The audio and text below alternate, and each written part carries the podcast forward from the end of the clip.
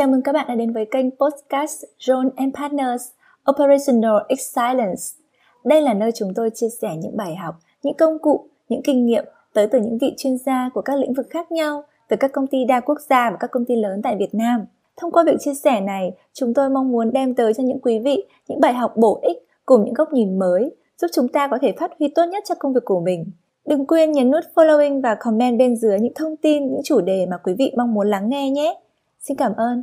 Chào mừng các bạn đã quay trở lại với chương trình postcard của John Partners. Ngày hôm nay thì uh, sau uh, rất là nhiều những cái thời gian mà cái việc giãn cách xã hội sau cái dịch hậu Covid đã gần như là được đẩy lùi rất là sâu rồi thì có rất là nhiều những cái à, case study rồi là rất là nhiều những cái vấn đề thời sự khác được tiếp nối. Đặc biệt là um, sau cái đợt Covid này thì hiện giờ Linh có nhận thấy rằng là có rất là nhiều doanh nghiệp lâm vào cái tình cảnh nợ nần chống chất này thậm chí dẫn tới phá sản ấy. Và điển hình là mấy ngày qua thì như các anh chị có đang theo dõi ấy, thì cộng đồng Việt Nam đang rầm rộ bàn tán về một doanh nghiệp dịch vụ từng rất là nổi tiếng được ví như là Uber của ngành fitness thể hình và họ đã tuyên bố phá sản. Vâng đó chính là công nghiệp fitness. Và câu hỏi của các ông chủ doanh nghiệp hiện nay được đặt ra là nguyên nhân vì sao lại khiến một doanh nghiệp từng được đánh giá cao như vậy mà vẫn bị phá sản ạ? Vâng thì cái câu hỏi này và những cái trăn trở này thì được rất là nhiều các khán giả podcast Journal Partners có inbox tới chương trình và mong chuyên gia của chương trình có thể uh, chia sẻ đôi điều gì về cái case này. Thì uh, ngày hôm nay thì linh uh, xin phép là được uh, mời tiến sĩ ngô công trường. Anh hiện đang là giám đốc chuyên môn của công ty cổ phần tư vấn và giáo dục Journal Partners. Thì ngày hôm nay anh có thể đến đây và chia sẻ đôi điều về các cái vấn đề mà chúng ta đang mong muốn được chia sẻ được không ạ? Tôi xin phép được uh, kết nối với anh trường ạ. Alo anh trường ơi anh trường đã nghe thấy ờ, em linh uh, nói gì được chưa ạ? Rồi xin chào Linh xin chào quý vị khán giả. Rất vui được gặp lại Linh và khán giả sau cái đợt mà họ cách ly nha.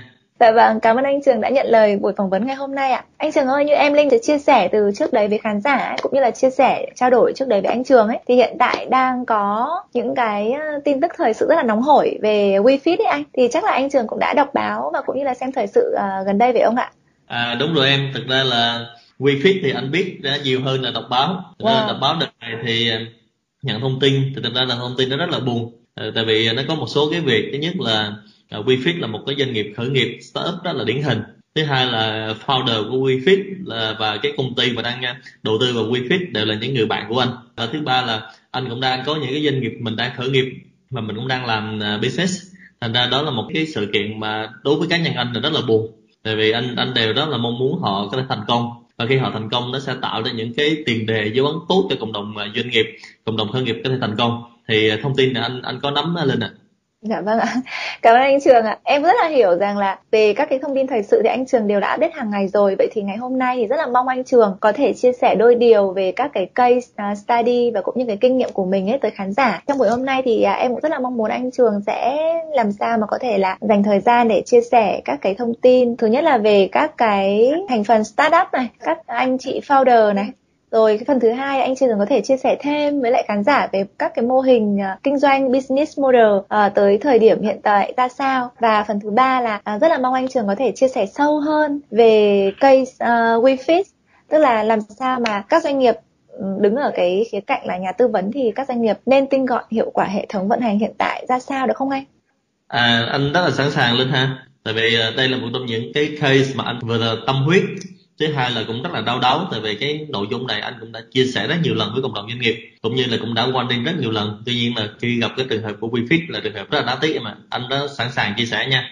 Dạ vâng ạ. Thì uh, để không mất thời gian của anh và vừa để uh, mất thời gian của khán giả thì uh, anh em mình sẽ cùng điểm qua cái phần 1 anh nha. Thì uh, ở thời điểm hiện tại ấy, thì ở cái phần startup và đặc biệt là liên quan đến các anh chị founder ấy thì anh Trường có thể uh, chia sẻ sâu một chút về uh, các cái case study về cái khởi nghiệp hiện giờ đang là một cái vấn đề mà gần như là rất là nhiều khách hàng cũng như là các khán giả quan tâm ấy anh. Thì anh cũng đã từng viết một cái cuốn sách khởi nghiệp thông minh rồi. Vậy thì à, theo anh thì cái thời điểm nào là cái thời điểm vàng để các nhà doanh nghiệp trẻ có thể start up và những cái khó khăn nào mà các anh chị start up có thể gặp phải được không anh? À rồi cảm ơn Linh, cảm ơn Linh rất nhiều là đã, đã quan tâm tới quyển sách khởi nghiệp thông minh với mô hình Spark của anh ha. Dạ thì uh, hai câu hỏi của Linh thì nó cũng nằm trong quyển sách của anh. Và quyển sách của anh hiện nay đã xuất bản hơn 10.000 bản đến với cộng đồng doanh nghiệp rồi thì cái câu đầu tiên á, là thời điểm nào để start á. Thực ra cái thời điểm này nó không có giới hạn mà tức là mình có thể start ngay lập tức hoặc là mình có thể start up uh, lúc mình còn rất là trẻ. Mà ngược lại cũng có những cái mô hình mà startup ờ, rất là lâu đời hoặc là khi họ lớn tuổi họ mới startup ví dụ như mô hình kinh điển của gà rán KFC của ông Kentucky. Khi ông về hưu rồi ông qua tuổi 70 rồi mới bắt đầu startup thì cái độ tuổi startup nó không có có giới hạn. Tuy nhiên á là anh có một cái lời khuyên là mình nên startup khi mình ờ, có thể có một cái trải nghiệm, một cái dài dàng một tí xíu, để sau này mình đỡ phải đau thương. Thì đó là cái cái lời khuyên rất chân thành. Thành ra cái độ tuổi khởi nghiệp á, nó có rất là dài. Thành ra anh thấy rất nhiều bạn cũng nôn nóng. Nhiều bạn còn nói với anh là, em mà không khởi nghiệp bây giờ em làm không kịp. Thì thực ra thời gian mình còn dài lắm. Ông cái kia qua 70 tuổi mới khởi nghiệp và vẫn thành công mà, nên mình đừng lo lắng gì cả. Thứ hai là những cái khó khăn, thách thức khi khởi nghiệp thì có rất nhiều thứ. Anh thường hay nói là khi khó khăn là mình có những cái bốn không á, hay là không tiền, không quan hệ không có khách hàng mà không có nhân viên. Thì mà rất nhiều không và mình đi từ cái khó khăn lên. Thành ra là khởi nghiệp là một sự lựa chọn khó khăn chứ không phải toàn là màu hồng đâu. Nên là mọi người phải hết sức cân nhắc trước khi mình khởi nghiệp. Thành ra mình có thể một cái sự lựa chọn khác là mình cũng có thể đi làm người đi làm thuê số 1 Việt Nam người đi làm thuê chuyên nghiệp trên thế giới. Chứ nếu mà ai ai cũng khởi nghiệp nhà nhà cũng khởi nghiệp thì lấy đâu ra người đi làm thuê cho mình. Thì uh, khi mình đi làm thuê hay làm chủ á, hay làm khởi nghiệp á, nó đều có những cái ưu và nhược điểm. Nó đều có lợi thế và nó đều có những câu chuyện vui hay buồn. Quan trọng là mình lựa chọn cuộc sống mình như thế nào thôi. Thành ra, nếu mà người có những cái cái đam mê về khởi nghiệp á, thì mình cũng cần biết trước là câu chuyện về khởi nghiệp. Trong cuốn sách của anh thì anh có 10 cái điều mà doanh nghiệp học xong cần tránh khi khởi nghiệp á. Nếu mình rơi vào một trong 10 điều đó thì anh khuyên là đừng thế khởi nghiệp. Và lời khuyên nó còn tương tự như ở Silicon Valley, là nơi mà cái thung lũng khởi nghiệp. Dành cho các doanh nghiệp công nghệ hàng đầu như Facebook và Google á họ cũng có những lời khuyên rất là chân thành. Vì nếu mình rơi vào tình huống đó, thì hầu như mình khởi nghiệp á thì nó, nếu mà nó chắc chắn thất bại thì nó hư quá. Nhưng nó cũng phải là 90% nó sẽ dẫn tới việc là mình khởi nghiệp thất bại. Cảm ơn anh Trường đã với những cái lời chia sẻ rất là quý báu, đặc biệt là từ gọi là những trải nghiệm của bản thân ạ. Và em Linh cũng đã đọc qua cái cuốn khởi nghiệp thông minh rồi. Thì đúng như anh nói là ở trong cái cuốn khởi nghiệp thông minh này của anh ấy thì được đề cập rất là nhiều những cái vấn đề liên quan tới khởi nghiệp và theo cái mô hình à, thông minh ạ. À, em vừa nhận được thêm một cái câu hỏi của khán giả là anh Trường ơi, ngoài những cái đam mê như anh vừa có nói ấy, thì cái tố chất nào nên có của một người founder, một cái người sáng lập của một công ty startup ạ anh? À cái đó hay ha. Dạ. cái người founder của công ty startup á, nó phải có tinh thần là entrepreneurship là tinh, tinh thần khởi nghiệp. Thì tinh thần khởi nghiệp này thì nó có nhiều thứ lắm nhưng mà anh chỉ muốn chia sẻ rất là nhanh trong phạm vi chương trình này á. Thứ nhất là tinh thần là giống như một chiến binh tức là mình không ngại va chạm không ngại thất bại. Thứ hai là mình phải luôn à, học hỏi. À, thứ ba là mình có sẵn sàng chịu khó. Như anh anh đã đã từng thấy là một bạn có một câu nói rất là tâm đắc là bạn bạn hùng phạm và founder của base.vn á bạn nói là nếu mà muốn khởi nghiệp thành công á thì phải làm ít nhất là 22 giờ mỗi ngày. Thì nếu mà bạn muốn làm từ A to 5 tức là mỗi ngày mình đi làm 8 giờ thì tốt nhất là mình đừng nên khởi nghiệp vì chưa khởi nghiệp đã thất bại rồi. Thì uh, tố chất ngoài bên cạnh là mình là thủ lĩnh á, thì mình có những cái tố chất còn lại của entrepreneurship. Thì nó có thêm một đặc tính là có phần về sáng tạo luôn đổi mới để mình vượt qua khủng hoảng. Và chính những cái việc đó sau này sẽ tạo thành những người founder mà nó cứng cáp. Thành ra có một cái điểm á, là anh cũng khuyên luôn là có rất nhiều người chỉ giỏi về chuyên môn thôi và mình nghĩ như vậy là đủ rồi mà mình đi khởi nghiệp thì cái cơ hội để mình thất bại nó cao lắm. Thành ra không những mình giỏi về chuyên môn mà phải giỏi về quản trị giỏi về tất cả mọi thứ. Thì rất nhiều người hỏi là anh yêu cầu nhiều như vậy thì làm sao tụi em có được? Thì anh hay trả lời vui là nếu vậy thì đâu ai bắt em đi làm founder đâu ai bắt em làm chủ doanh nghiệp đâu ai bắt em khởi nghiệp em có thể lựa chọn con đường đi làm thuê mà. Nếu em chỉ giỏi một thứ thì ra đó lý do vì sao mình đi làm thuê chuyên nghiệp á người ta gọi là specialist. Thì mình chỉ giỏi một thứ thôi. Còn nếu mình muốn làm founder thì mình phải giỏi everything và mình phải cover everything. Thành ra cái từ CEO á cái tắt của từ chief executive officer anh ngồi hay đọc vui là chief everything officer. Là mình phải lo tất cả mọi thứ. Và đặc biệt khi mình là founder của một công ty startup á, thì mình còn làm nhiều hơn những gì mình kỳ vọng nữa kìa. Ví dụ ngay cả việc là bưng bàn bưng ghế lau bàn lau ghế dọn dẹp tiếp khách pha trà rót nước là mình cũng làm luôn. Trong khi hồi xưa nếu mà một số anh chị đi làm ở công ty đa quốc gia mình làm vị trí cao, thì việc này mình không phải làm. Thành ra một số người hơi bị hụt hẫng khi mình quay về lại founder. Thành ra cái đặc tính của người founder thì nó có rất nhiều thứ. Thì anh chỉ gói gọn trong cái từ là entrepreneurship, là tinh thần khởi nghiệp chiến binh, thì nó sẽ cover rất nhiều thứ để có thể mô tả được bộ đặc tính của người founder em cảm ơn anh có thể chia sẻ cực kỳ là gọi là chân thành từ trong tâm của anh trường luôn ạ. Gần như là rút hết ruột gan ra để nói rồi. À, khán giả bên em còn đang đang mong muốn hỏi anh trường là anh trường ơi um, bên John Partners à, liệu có chương trình nào để coaching cho các founder của startup không anh? À, câu hỏi này hay nè. Thực ra là founder của startup hay là founder của công ty SME hay là founder công ty lớn ấy, thì cái vấn đề mình đều gặp đều giống nhau mà đều gặp vấn đề về kinh doanh về tài chính về dòng tiền về hệ thống quy trình về con người. Tuy nhiên á, là ông to thì gặp vấn đề to ông nhỏ gặp vấn đề nhỏ. Nhưng cái phạm vi vấn đề nó giống nhau. Thì nếu mà các doanh nghiệp và startup á, thì lời khuyên của anh là nên sử dụng cái giải pháp về coaching cho các doanh nghiệp startup. Thì bên phía John Partners mình có giải pháp là coaching one on one dựa trên nhu cầu về business hay dựa trên nhu cầu của các bạn founder hay bạn CEO nhằm giải quyết vấn đề cụ thể cho các bạn thì nó sẽ cụ thể hơn nó sát sao hơn sát sườn hơn với các bạn CEO bạn founder để giải quyết cho họ. Và đôi khi á, một vấn đề của tư vấn cho các doanh nghiệp lớn thì bên John Partners phải cần 5 đến 10 ngày. Thì đối với các founder của các startup mới lập ra anh chỉ cần nói một tiếng đồng hồ là bạn đã có thể làm trong 3 tháng rồi. Thì cái phạm vi công việc nó hơi khác nhau thôi chứ còn cái cái số lượng công việc mà mình cần phải giải quyết nó gần như nhau. Dạ vâng, cảm ơn anh Trường Bởi vì thật ra là khán giả em hỏi điều này bởi vì thật ra là các anh chị đều biết rằng là John Partner đang coaching cho các founder và đặc biệt là các ừ, chủ tịch giám đốc của các tập đoàn lớn rồi thì không hiểu là cái cạnh startup thì liệu có được uh, John Partner hướng tới là có cái dịch vụ coaching cho uh, các founder của startup không? thì đây cũng là một à, câu hỏi khá là hay. Có cái phần coaching cho startup em ạ. Và đó là lý do vì sao anh phải dành riêng hai quyển sách cho startup là quyển khởi nghiệp thông minh với mô hình smart up và quyển hành trình khởi nghiệp uh, startup journey dành riêng cho startup. Và các bạn chỉ cần đọc hai quyển sách đó và tham gia coaching được là giải quyết được rất nhiều vấn đề cho doanh nghiệp. Thật ra ngay cá nhân anh á, hồi cách đây hơn 10 năm mà lúc anh mới khởi nghiệp uh, Journey Partners á, thì anh cũng ước rằng là mình có một ai đó coach cho mình thì để mình đỡ phải vấp phải những thất bại đỡ phải trả giá bằng những bài bài học bằng máu và nước mắt thì nó sẽ nhanh hơn rất nhiều thì cái coaching nó sẽ giúp cho các bạn bước đi vai nghiệp khổng lồ tránh được những cái thất bại và chúng ta sẽ có thể thành công nhanh chóng hơn. Và cảm ơn anh rất là nhiều bởi vì thật ra là em cũng nghe rất là nhiều những cái bài uh, thuyết trình của anh trước đây. Thì em cũng biết rằng là anh đã có thời gian học tập và làm việc tại thung lũng Silicon ở Mỹ nơi mà quy tụ rất là nhiều những cái doanh nghiệp khởi nghiệp thành công rồi. Thì đâu đó những cái bài chia sẻ của anh ấy thì thực sự là những cái trải nghiệm của anh thực sự là quý báu. Thì không biết là ngày hôm nay anh có thể chia sẻ đôi điều với những cái trải nghiệm mà mình đã có được ở thung lũng Silicon được không ạ? À, trải nghiệm này thì thực ra anh đã chia sẻ ba ngày ba đêm nữa mới hết. Nhưng mà nếu mà để ngắn gọn trong cái bối cảnh này và đặc biệt là trước cái case của WeFit mà mà khán giả đang quan tâm á thì anh chỉ chia sẻ hai điều thôi. Thì thứ nhất là trải nghiệm nó không hề màu hồng. Và ở Silicon Valley á là họ ờ, có một câu là your choice your life là sự lựa chọn của bạn là cuộc sống của bạn. Chứ không ai bắt bạn đi khởi nghiệp cái thì khi mà anh qua bên đó thì anh thấy là có những cái yêu cầu của họ tưởng chừng rất là vô lý, nhưng thực ra sau đó rất là hợp lý. Ví dụ như một đêm mình phải nghĩ đâu đó khoảng 500 cái ý tưởng để mình làm và sau đó mình phải validate, tức là mình phải đi thẩm định, đánh giá cái ý tưởng này, coi có khả thi hay không. Thì mình tưởng chừng rất là vô lý, yêu cầu như vậy ai làm được? Nhưng cuối cùng khi mình làm được á, thì những cái cái cái sản phẩm, kết quả cuối cùng á, khi nó thành công thì nó mới ra được những hình hài như Facebook và Google. Chứ còn những cái tào lao nữa chết hết rồi. Đây là lý do vì sao mà trong một năm đầu tiên á 90% các doanh nghiệp khởi nghiệp là thất bại và trong vòng 3 năm tiếp theo là 90% trong 10% nguồn lãi thất bại tiếp. Và nó không hề dễ dàng. Cái thứ hai á, là ở Silicon Valley họ có một cái quan điểm khác hoàn toàn so với các doanh nghiệp Việt Nam. Là các doanh nghiệp Việt Nam mình đang coi cái doanh nghiệp khởi nghiệp của mình á, là đứa con tinh thần. Mà vì đứa con tinh thần á, là mình rất khó giết nó. Nó giống như đứa con vật lý á. còn ở Silicon Valley thì họ coi các doanh nghiệp á, nó giống như là một business thôi. Thành ra nếu mình làm không được thất bại thì mình dẹp nó đi. Thành ra ở Silicon Valley họ khuyên là nếu doanh nghiệp của mình không khả thi á, mình có thể đóng cửa trong vòng à, 3 tháng hoặc là 6 tháng, chứ mình đừng nên kéo dài nó. Thực ra như cái case của WeFit á, WeFit đã rơi vào tình trạng là là khó khăn từ lâu rồi và cũng có thể là bị ung thư lâu rồi. Chẳng qua bây giờ nó rơi vào giai đoạn cuối thì mình mới close thôi.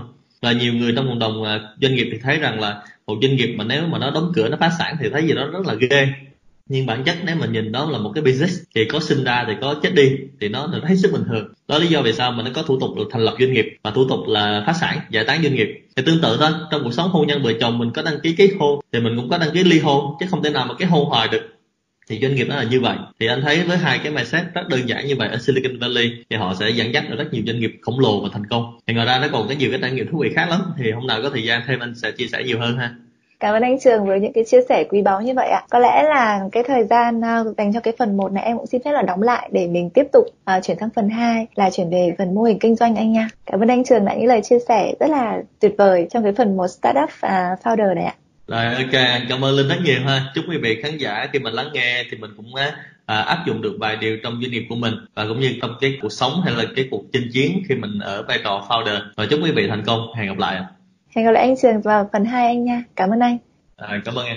Cảm ơn quý vị và các bạn đã chú ý lắng nghe bài postcard phỏng vấn chuyên gia ngày hôm nay. Nội dung chương trình vẫn còn và sẽ được tiếp tục phát vào buổi postcard tới. Hẹn gặp lại các bạn. Khó khăn các cái uh, điểm uh, mấu chốt vì sao mà doanh nghiệp startup thành công và cũng như là thất bại đặc biệt là đối với cái case uh, WeFit rất là hot thời gian qua thì uh, tiếp tục uh, đồng hành cùng Linh ngày hôm nay đấy là tiến sĩ Ngô Công Trường chúng ta sẽ tiếp tục nói về cái mô hình kinh doanh nha các bạn thì Linh sẽ xin phép kết nối với anh Trường ạ. Dạ alo anh Trường ơi. Rồi anh nghe Linh ơi, xin chào Linh, xin chào quý vị khán giả.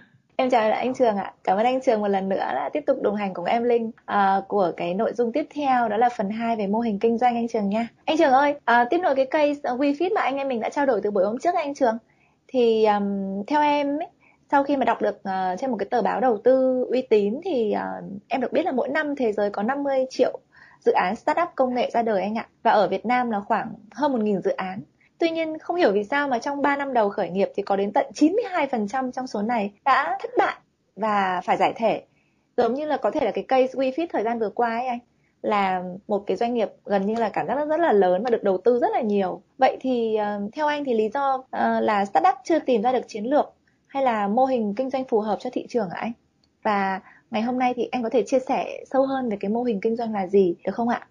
À, anh ờ, rất là sẵn sàng chia sẻ chủ đề này nha à, linh cứ đặt câu hỏi là sẽ trả lời ha Dạ vâng ạ. Anh ơi, ừ. vậy thì um, hiện tại um, theo anh với một cái chuyên gia tư vấn về quản trị rồi là tư vấn về mô hình kinh doanh thì hiện thời anh Trường có thể chia sẻ với em biết là hiện tại có bao nhiêu cái mô hình kinh doanh tồn tại được không anh?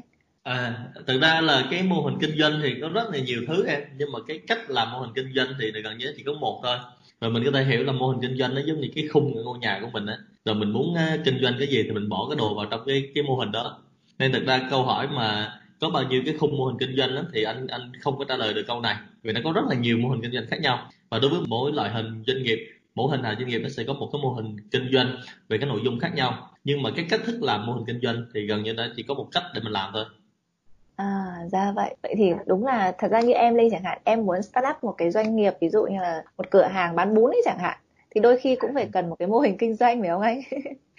và à, đúng okay. rồi, là mô hình kinh doanh á là là doanh nghiệp to hay doanh nghiệp nhỏ gì cũng cần hết á. Em bán bún thì bán phở bán hủ tiếu thì cũng cần hết á. Cái thứ hai á là các doanh nghiệp to để bắt đầu từ những doanh nghiệp nhỏ. Nên là nếu mà không có startup sẽ không có người khổng lồ sau này. Nên là đôi khi các bạn nghĩ là cho doanh nghiệp lớn mới cần mô hình kinh doanh là sai. Doanh nghiệp nhỏ vẫn cần mô hình kinh doanh. Ví dụ như Uber khi mà họ mới start up họ vẫn cần có mô hình kinh doanh. Và vì mô hình kinh doanh họ rất là rõ ràng và đúng đắn họ mới sẽ lớn như như thế này thì tương tự như cho các doanh nghiệp khác như là Grab hay Airbnb hay là Facebook hay là Alibaba Dạ vâng ạ. Vậy thì em hiểu là mô hình kinh doanh rất là phong phú. Vậy thì cái lợi ích của chúng mang lại ra sao và anh có thể chia sẻ về những cái lợi ích của cái việc mô hình kinh doanh được không ạ? À, mô hình kinh doanh thì nó nó giống như là một cái cẩm nang, một cái chỉ đường cho mình để mình làm cái gì. Thực ra rất nhiều doanh nghiệp á, là mình chỉ khởi nghiệp mình có cái ý tưởng thôi. Thành ra như em nói vì sao mà 92% doanh nghiệp thất bại trong thời gian đầu á.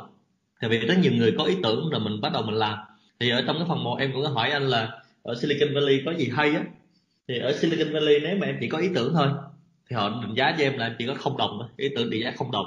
Ý tưởng nó chỉ có giá trị khi nó được thực thi. Thành ra là để mà làm việc hiệu quả thì mình cần có ý tưởng nè và mình cần có thực thi nè. Thành ra các doanh nghiệp thất bại rất là nhiều á, là vì thứ nhất là mình không chuyển từ ý tưởng thành mô hình kinh doanh, thứ hai là từ mô hình kinh doanh mình không mấy happen mình. Chuyển vào trong thực tế thì mình bị fail ở góc độ là vận hành về operation thì đó là một số cái lý do để cho mình có thể là thất bại ngược lại là mình nếu mà làm tốt việc đó thì cơ hội thành công của mình rất là cao Dạ vâng, cảm ơn những lời chia sẻ quý báu của anh. Vậy thì quay trở lại cái case uh, WeFit mà như ban đầu em linh có chia sẻ, thì em được hiểu rằng là WeFit cũng là một cái mô hình kinh doanh cũng rất là điển hình và cũng rất là smart, tức là thông minh ở cái thời điểm mà ban đầu uh, WeFit mới thành lập. Thì um, em hiểu rằng mô hình kinh doanh là một cái yếu tố quan trọng góp phần vào sự thành công của các công ty startup mà như WeFit thì đó là một mô hình rất là smart, cũng khá là thông minh rồi vậy thì uh, rõ ràng là uh, song song với cái việc mô hình kinh doanh tốt ấy, thì song song với việc đấy thì việc phát triển mô hình kinh doanh như thế nào cho hiệu quả ấy, thì cũng không phải là một cái bài toán đơn giản. Vậy thì với cái tư cách một nhà tư vấn chuyên sâu về mô hình kinh doanh cho các tập đoàn lớn ấy, thì anh có thể chia sẻ một vài lời khuyên có ích cho các khán giả nghe biết về điều này được không? Đặc biệt là đối với các anh chị doanh nghiệp đang là startup tại Việt Nam ạ. Rồi cảm ơn câu hỏi của em. Câu hỏi của em rất là hay rất là quan trọng á thì anh ở đây anh đầu tiên là quay về lại cái case của WeFit. Thì anh phải đính chính lại để cho tất cả mọi người cùng phải hiểu cái case WeFit nha. Vì mình mình thương họ thì mình phải hiểu rất rõ. Và là đặc biệt á là anh rất muốn là cái cộng đồng startup cộng đồng doanh nghiệp sau này mình phải khơi thành công thì phải hiểu rất rõ. Ha thứ nhất á, là cái ý tưởng của WeFit là ý tưởng tốt. Tại vì ý tưởng mà uh, Uberization á, là biến tất cả mọi thứ thành mô hình Uber và mô hình C2C là mô hình customer to customer là mô hình rất là hay thì à, uh, WeFit có cái ý tưởng tốt. Nhưng mà như anh nói á, thì ý tưởng tốt không nó chưa đủ. Ý tưởng tốt không thì nó trị giá không đồng vì ai không có thể nghĩ ra được cái này. Em có thể ngồi một ngày em nghĩ được 500 ý tưởng là về Uberization Uber everything. Nhưng mà việc thứ hai là chuyển từ ý tưởng nó thành mô hình. Thì anh mà đến chính là một chút là mô hình kinh doanh của WeFit nó bất ổn nha nó không có tốt. Thành ra vì mô hình kinh doanh bất ổn rồi mà mình mô hình kinh doanh như đó nó là kim chỉ nam của mọi thứ. Là mình phải do the right thing right. Mà cái đầu tiên là do the wrong thing rồi. Tức là mình đang có mô hình mà chưa ổn. Thì cho dù mình làm tiếp nó sẽ bị sai. Mà mình càng làm nó sẽ bị càng lớn xuống buồn ấy, mình sẽ làm khó khăn. Và thứ ba là vấn đề về operation. Về năng lực operation của WeFit nó có vấn đề. Thành ra là để lời khuyên thì từ cái case WeFit anh muốn khuyên cộng đồng startup ấy, thì mình phải có ba gạch đầu dòng gạch đầu dòng số 1 là ý tưởng mình tốt. Thì sau đó gạch đầu dòng số 2 ấy, là mô hình kinh doanh của mình phải tốt. Và gạch đầu dòng thứ ba là mình phải thực thi vận hành tốt. Với ba cái tốt đó nó mới có thể khiến cho doanh nghiệp thành công. Còn nếu mà một trong ba cái đó mà không tốt thì có thể nguy cơ mình fail cao lắm. Còn trong mô hình kinh doanh đó, thì nó có rất nhiều yếu tố trong đó. Nó có yếu tố về khách hàng về thị trường về hệ thống về quy trình về nguồn lực về đối tác về chi phí về doanh thu. Và nếu mà làm tốt trong mô hình kinh doanh thì việc cuối cùng của mình là chỉ make it happen thực thi tốt đó là ok thành ra anh phải làm rõ như vậy để linh với cộng đồng doanh nghiệp mình hiểu đúng về cái mô hình của VFit nói riêng hay là về một cái mô hình của một cái doanh nghiệp startup nói chung tại vì bất kỳ ai khi có ý tưởng khởi nghiệp họ đều cho rằng ý tưởng họ hay hết á và chính vì cái điều này mới dẫn tới cái việc là hơn 90% cái doanh nghiệp thất bại Um, anh Trường ơi, um, cảm ơn anh những lời chia sẻ quý báu vừa rồi nha. Vậy thì um, nối tiếp theo là cái case WeFit ạ. Thì um, anh anh đánh giá sao khi um, về về gần như là cái bộ máy tổ chức của uh, WeFit ấy, thì ờ, điều này liệu rằng là bộ máy tổ chức có liên quan gì đến mô hình kinh doanh không? Và nếu như mà WeFit ờ, gặp được một công ty tư vấn chẳng hạn về cái mô hình kinh doanh này đúng đắn uh, trong vòng khoảng một năm trước thì liệu rằng WeFit có sẽ bị gọi là thất bại như thời điểm này không ạ? Rồi ok, câu hỏi của Linh rất là hay. Thực ra là anh trả lời ý số 2 trước. Tức là nếu mà gặp được một công ty tư vấn tốt mà trước đây một năm thì rất nhiều khả năng nha. Anh không nói 100% nhưng rất nhiều khả năng là doanh nghiệp này sẽ được vượt qua. Tại vì cái case của WeFit ở Việt Nam á thì nó cũng được clone từ mô hình trên thế giới. Là có cái case tương tự trên thế giới họ đã thành công rồi. Và họ đã thành công, họ làm đúng. Thì đơn giản thôi WeFit cũng phải sửa chữa lại cái mô hình kinh doanh của mình để làm đúng. Thì anh anh khẳng định là cái việc này có thể thành công và thậm chí là cơ hội thành công cao hơn bạn khác còn cái số 2 á là cái độ hình của WeFit á nó bị vấn đề gì thì ờ, thực ra là độ hình WeFit thì rất nhiều bạn trong đó anh biết thì ở đây á, anh sẽ gặp một số gạch đầu dòng đơn giản thôi thứ nhất á, là rất nhiều bạn trong WeFit là xuất thân từ à, người làm công nghệ. Thì rất ít người à, làm cái à, cái vai trò về business. Thì anh có một cái câu mà có thể là đụng chạm nhiều người. Nhưng mà cái này là thực tế anh phải chia sẻ. À, hy vọng mọi người sẽ đón nhận và học hỏi được. Tức là rất nhiều người làm công nghệ khi mình khởi nghiệp á, thì mình có cái sự ngây thơ của người làm công nghệ. À, ngây thơ để trong ngoặc kép nha. Ngây thơ ở đây được hiểu là người làm công nghệ đơn thuần chỉ hiểu về kỹ thuật. Họ cứ nghĩ là làm kỹ thuật xong thành công là mọi thứ thành công. Và sự ngây thơ này nó rất là đáng thương.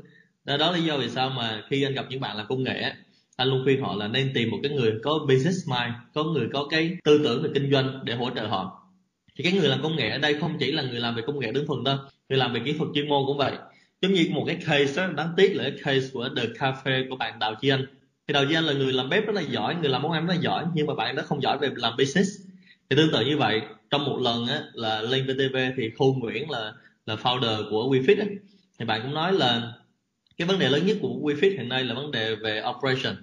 Và đó ngay chính việc đó nó sẽ diễn ra trong nội bộ WeFit. Thì không sớm thì muộn nếu em gặp vấn đề về operation và team em không mạnh thì sớm hay muộn em cũng thất bại thôi. Còn vấn đề số 2 á, là vấn đề giữa xung đột giữa nhà đầu tư và cái người vận hành trong doanh nghiệp khởi nghiệp. Thì doanh nghiệp khởi nghiệp thì doanh nghiệp nào cũng cần vốn để phát triển tuy nhiên là mình không thể nào cần vốn một cách mù quáng được. Và mình phải biết rất rõ là cái vai trò của nhà đầu tư và vai trò của người founder như thế nào.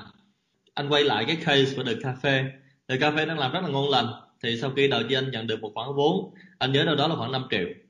Thì khi mà nhận được khoản vốn 5 triệu xong thì sau đó 6 tháng sau, The Cafe đào cho anh không còn làm CEO nữa, bị kick off ra. Và sau đó công ty thất bại.